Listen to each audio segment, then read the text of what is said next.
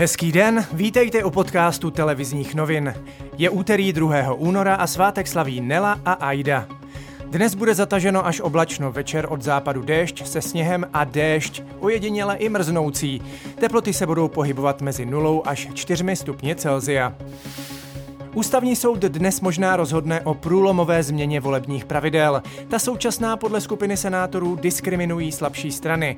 Pokud by musela být z volebního zákona vyškrtnuta část týkající se přepočtu voličských hlasů na mandáty, museli by zákonodárci schválit novou metodu přepočtu.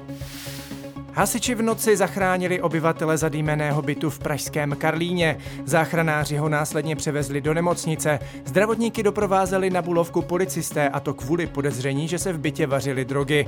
Chemikálie a výpary uvnitř zkontrolovali chemici. Evakuace dalších obyvatel domu naštěstí nebyla zapotřebí.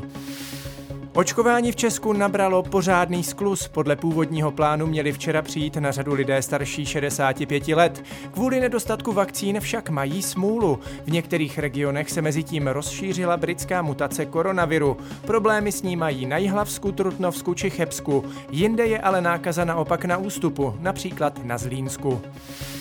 Kromě očkovacích látek od firmy Pfizer-BioNTech, Moderna a AstraZeneca by měla už za dva měsíce být v Česku dostupná i látka od americké firmy Novavax. Na jejím vývoji se podíleli čeští vědci a v Česku se bude i částečně vyrábět.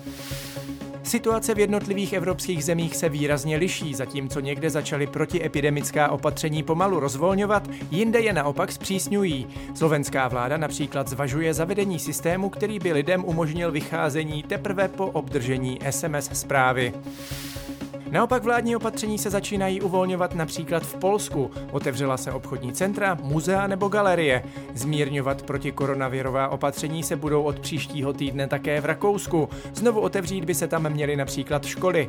Bude se ale také mnohem více testovat. V zemi se také otevřou obchody, muzea nebo knihovny. Školy plánuje od příštího týdne otevřít i Nizozemsko.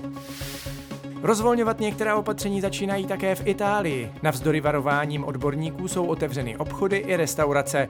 Nadále ale v zemi platí zákaz vycházení od 22. hodiny večer. A ještě ze sportu, český basketbalista Tomáš Satoranský vyšel poprvé v sezóně střelecky na prázdno. Za 10 odehraných minut pozbíral 4 asistence a 2 doskoky. Chicago i tak porazilo New York 110 ku 102. A to je z dnešního podcastu televizních novin vše. Mějte fajn den.